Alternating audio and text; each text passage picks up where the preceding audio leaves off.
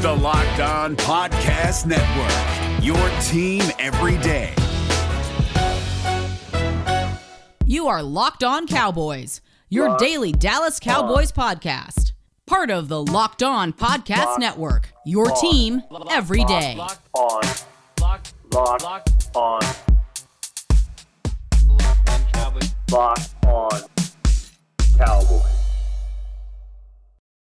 Welcome back to the Locked On Cowboys podcast, part of the Locked On Podcast Network. Thank you for tuning in. I am your host, Marcus Mosher. You can follow me on Twitter at Marcus underscore Mosher. And joining me today, as always, is Landon McCool. You can follow him on Twitter at McCoolBCB. You can also listen to him on the Best Coast Boys podcast. Landon, what is going on, sir?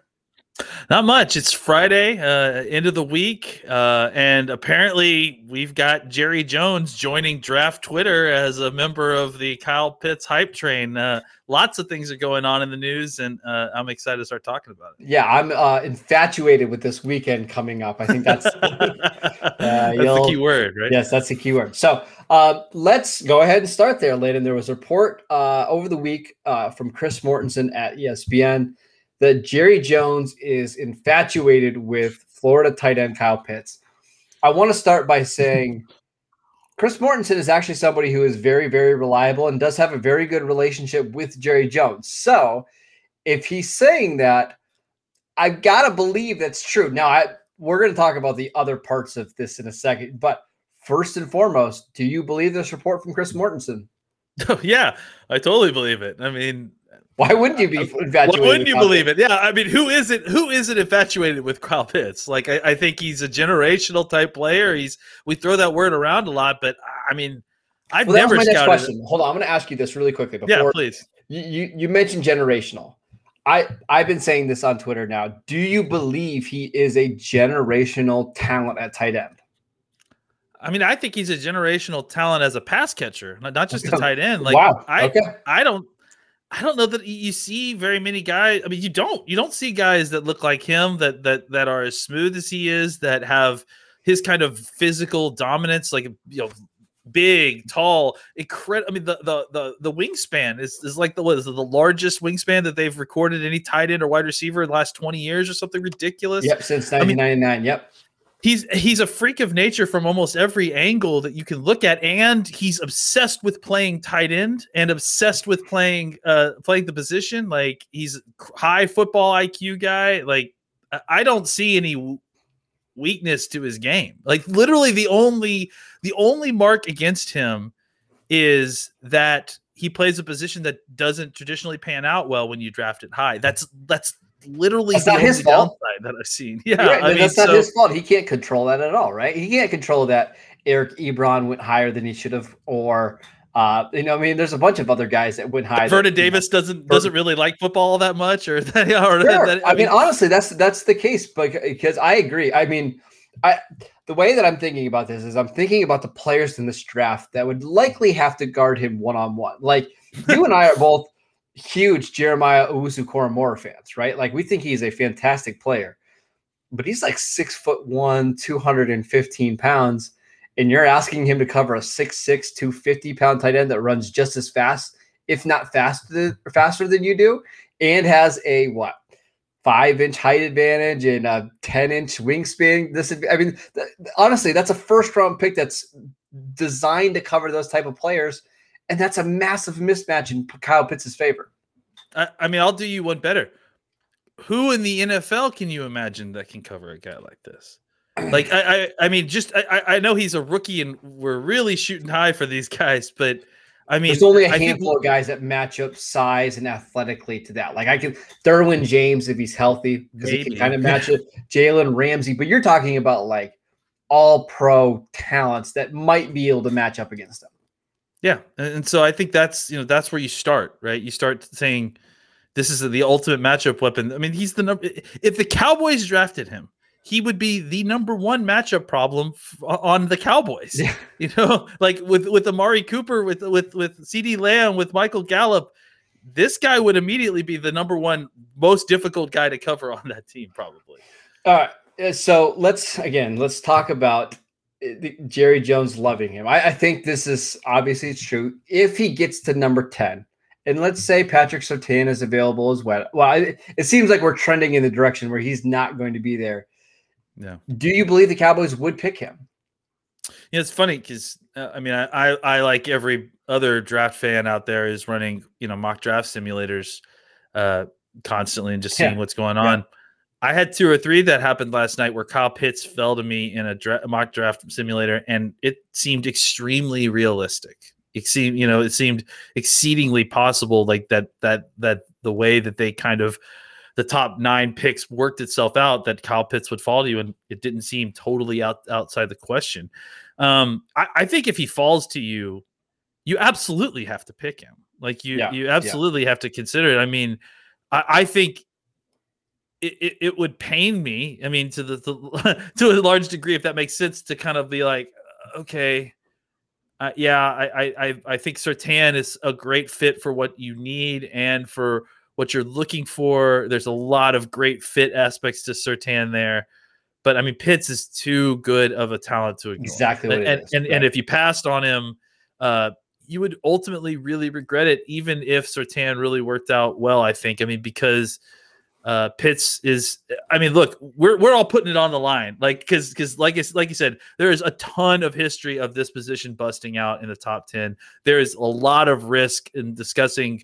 You know, taking a tight end in the top 10 because of that, because there have been guys that have been called generational talents beforehand. But I- I just think that Pitts is different than all of those guys. And on top of that, like I think you could put him in. You could if you put wide receiver next to his name, Yeah. he'd still be a top ten pick. I mean, Oh, of he, course. because he's he, he's he's that kind of talent. I, I just think it's he's a rare mismatch player, and, and and you don't get an opportunity to get your hands on players like this ever. I, I agree. Now, what do you say to the people that believe, you know, look, we already had Dalton Schultz last year. He performed pretty well. Uh, they have Blake Jarwin under contract. There's only so many targets to go around. Uh, what is your response to that, Landon? Because for me, there's tight ends in the league that are like the the product of their environment. And I think that's a little bit of like what Dalton Schultz was last year, right? He he benefited from being the fourth or fifth target in the passing game. And then there's other tight ends in the league that are the environment, right? And everybody else thrives off them, like the George Kittle and the Travis Kelce and the Darren Waller. I think that's what Kyle Pitts is, and he makes he makes Amari Cooper better. He makes Yeah. Michael or Michael Gallup and CeeDee Lamb better. Uh, what do you believe about the people that they're already set enough at tight end?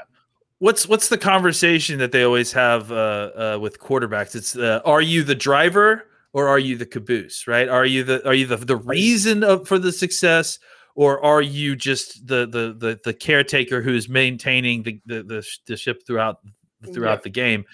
Uh, Pitts to me, that's the difference between those guys and Pitts. Right? Is that Yep. Yep. Schultz and Jarwin, even Jarwin, who's who's you know a step up above Schultz as a receiver and, and all that. yes. I think he's a guy who, uh, you know, alone on a team is probably not dominating and and and not getting the shares, but because he's taking advantage of all the other talent that's around him. Uh, he's able to, you know, they're, they're both able to uh, produce at a, at a level because they they have sufficient enough skills to take advantage of, of the advantages that are created by the space uh, provided by the other players in the offense, uh, by the scheming that's happening and the attention that's that's being put on on people like Cooper and and Gallup and CeeDee Lamb. Uh, with Pitts, he is the attention. yes, You know, he is he's the he's the driver, and now suddenly in the, ta- in the in the on the offense, right? He's the guy that you're like it, it, to look at it this way when you're playing the the, the when you're playing uh, New England in Week 17 this year, uh, and Belichick's trying to figure out who to take out because that's how Mhm. Belichick wants to do it. He wants to make you play left-handed. I guarantee you, Kyle Pitts is the guy that he's going to be focusing on. Or at least in a Um, year or two, right? Once he kind of yeah. develops into that. Yeah, yeah. I mean, maybe That's maybe we're maybe we're you're projecting right. him too quickly, but, You're but right. I think he's the guy that defensive coordinators are going to be up late at night Yeah. sweating about because they can't figure out a way to stop him. I, I think that's the best way to put it. Um, we're going to talk a, a little bit about whether or not the Cowboys really would consider going up and getting Kyle Pitts. But before we do that, I wanted to tell you guys about Bet Online, the fastest and easiest way to bet on all your sports action. Football might be over, but NBA, NHL, and MLB are in full swing. We also got golf this weekend. The Masters is on. BetOnline even covers awards, TV shows, and reality TV with real-time updated odds and props on almost anything you can imagine. BetOnline has you covered for all the news, scores, and odds. It's the best way to place your bets, and it's free to sign up. Head to the website or use your mobile device to sign up today and receive your 50% welcome bonus on your first deposit. Bet online, your online sportsbook experts. All right, Lena, let's continue to talk about this report from Chris Mortensen where he said Cowboys love Kyle Pitts and they might even consider trading up all the way to Hmm. number four to acquire him. Now, when I first heard that, that sounds a little bit like Atlanta trying to drum up some interest, right? To come up in the somebody to trade in that spot. But do you believe that the Cowboys would consider moving up at all for Pitts? You know, the, the whole thing with moving up for Pitts is is made more difficult by the quarterback situation in the top of the draft, right? Mhm. Because the, the, it, suddenly it becomes cost prohibitive. I mean, because now you're competing with teams that are trying to trade up to four for a potential quarterback, right? So I, I was I've been thinking about this since we've you know since the Mort report came out, and actually I had missed that they are actually considering trading up to four. I just was doing it on my own to see what would be possible. Uh, you know, I, I think what what I would do is go go to Atlanta and say, look, uh, you know, you guys likely will have a market for your quarterback, uh, for a quarterback here, for guys that are coming up for your pick for a quarterback. If you don't, if for some reason that market doesn't develop the way they it was, and I, I think that there's a chance that if the quarterbacks fall in a certain way, that there could be a, a, a spot where we get to, you know, pick three gets done, whatever quarterback San Francisco takes. I think that there actually could be a chance that we get to four and teams aren't interested in trading up for quarterback. It's, and it's not because they aren't interested in the quarterback, but because they feel like they're willing to take the risk, you know, to, to well, like because they wait. probably know five is not going to be a Yep. quarterback with Burrow. and we- Exactly. Miami's not going to take a quarterback or trading back up. So seven might be the natural landing spot. And even if you don't believe that Detroit's going to take one, you could wait to potentially nine because the Panthers just got their quarterback at eight. So I think you're on the right track. So my point being, yeah, exactly, is that there may it may get to the point where the market actually dries up for Atlanta at four, and they still want to trade back because they don't necessarily want to just take the player that's available. I mean, I I, don't know if this is a real scenario or not, but I could definitely see a situation where Atlanta would love to move back a little bit to pick up some more picks. Uh, and then still draft, you know, a player at at uh, uh, still in the top ten, and that's where the Cowboys could come in and say, "Look, if you don't get the deal that you want from uh, Carolina, from uh, you know New England, from any of these teams that Washington. Yep, yep. potentially Washington that, that potentially could be looking to move up, give us a call. We you know we we're not going to make you the same offer that those guys are because we're not coming up for a quarterback. But if you're still interested in moving back, if you, if, if that's what you know you had penciled in for your plan here, we can have a conversation. And then I think that's when you start having the conversation about what it is. And even and even then, Marcus, it's still very costly. Yeah, It's, it's not yeah. like it's cheap, but it, at the very least, you have to figure out a way to separate yourself out of those teams that are trying to come up for a quarterback because that's that makes it even more expensive Yeah. to the point where it's absolutely prohibitive. Yeah, and just to put some players with teams, right? I could very easily see Atlanta saying, "Hey, we have Jaycee Horn as our best defensive player in the draft, but taking him at four is a little expensive. Mm-hmm. We're not going to get a first round pick, and we don't want to slide all the way down to 15 because he won't be there. So let's let's go down to nine or 10, pick up a X draft pick, and move on. Now, the question is, what is X for the Cowboys? What would you be willing to give up to go get Kyle Pitts? I think listen, I I'm a huge Kyle Pitts fan. I think any, everybody knows this by this point. But I think when you're talking about giving up pick 44, that's where I start to get a little okay, that's that's too much because now we're out of the range of finding corners probably because you're, you know, that pick 75, you're probably not going to be able to address your your linebacker need. Yep. What would you be willing to give up to go to number 4? Well, I mean, first of all, we got to talk about what like what it basically is to get up there, and I, I think you mentioned it. Is that I mean, I'll pull Does- up the trade value chart as we're yeah, doing. to pull up the trade chart because I think 44 is. I, I I'm not even 100 percent sure that 44 is enough to get up to four. Uh, It would I be. think- it would be. Yeah, it would be very, very close. Like within fifty points. that within 50 points, which way? it would be Atlanta's way. So the Cowboys would need to give up probably a- another like a round five, maybe even late round four pick. Yeah, I mean that's that's very pricey. and um, and again, it's it's made even more difficult for the Cowboys by the needs that they have, right? On defense, you, you Mhm. give up 44 for Pitts, uh, and now you're really limiting the opportunities you have to uh, to kind of improve the defense, which you absolutely need to do. That's too Uh, expensive. How about what if what if you do this? What if it's your two third round picks? Now, obviously, that's way undervalued. And Atlanta would be taking a quote unquote loss here. But if they just wanted to move down, pick up a couple top 100 picks, and continue to improve their defense, is that something you would be interested in? Uh, you know, maybe if I could throw in. Like if it's too short, maybe you could throw in a pick from 2022. You Sure, know, just to just One to- of your comp picks, like your fifth, fifth Yeah. round pick comp next year. exactly. Uh, yeah, I mean, I think that's really pricey, um, and you really got to nail that 44th pick. Um, but I think that that's I think that's that's doable. I mean, look, Kyle Pitts is that kind of talent. Like, Yeah. I, uh, You're so not going to worry I- about it if he hits, right? Like the two third Yeah. round picks you gave up, it's not going to be a big deal at all. I, I don't, you know, I don't love trading up. Like, I, I- mean, especially in the top ten, it's just so pricey, and and and and a lot of times it just doesn't work out. Pitts is just a rare player, you know, Yeah, and uh, I think that that's why it's okay. Uh, but I- wouldn't, I wouldn't have this conversation about anybody else. No. I mean, like, No. I just, I just don't think it's it's worth it. even Surtain, like I, I think Surtain's No. the best defensive player in the draft. Like I'm, I'm He's actually not like that though. No, it, right. I'm saying I'm actually out against trading up at all for Surtain. If it meant like going from like ten to eight, I'm good because I don't think I, I like Surtain better than Jaycee Horn, but there's not enough of a gap where I want to give up a third round pick to go get one. Does that make sense? Yeah, totally, absolutely. I, I agree. I think I think it's anybody except for Pitts. I, I wouldn't trade up because we we need these picks, you Yes. know. And uh, I think Pitts is the only guy who could, on his own, eh, you know, increase your your your the increase the value of your team, the the the, the capacity of your the team, the ability of your team. Uh, by himself, you know, more than anybody else Eh, outside of a quarterback, but you don't, you, you don't have room for a quarterback. All right. Before we move on, do you do you buy this report that the Cowboys are actually considering moving up? Because truthfully, I don't. I actually think it's the other way. I think they'd like to bail on the pick more than they would like to trade up.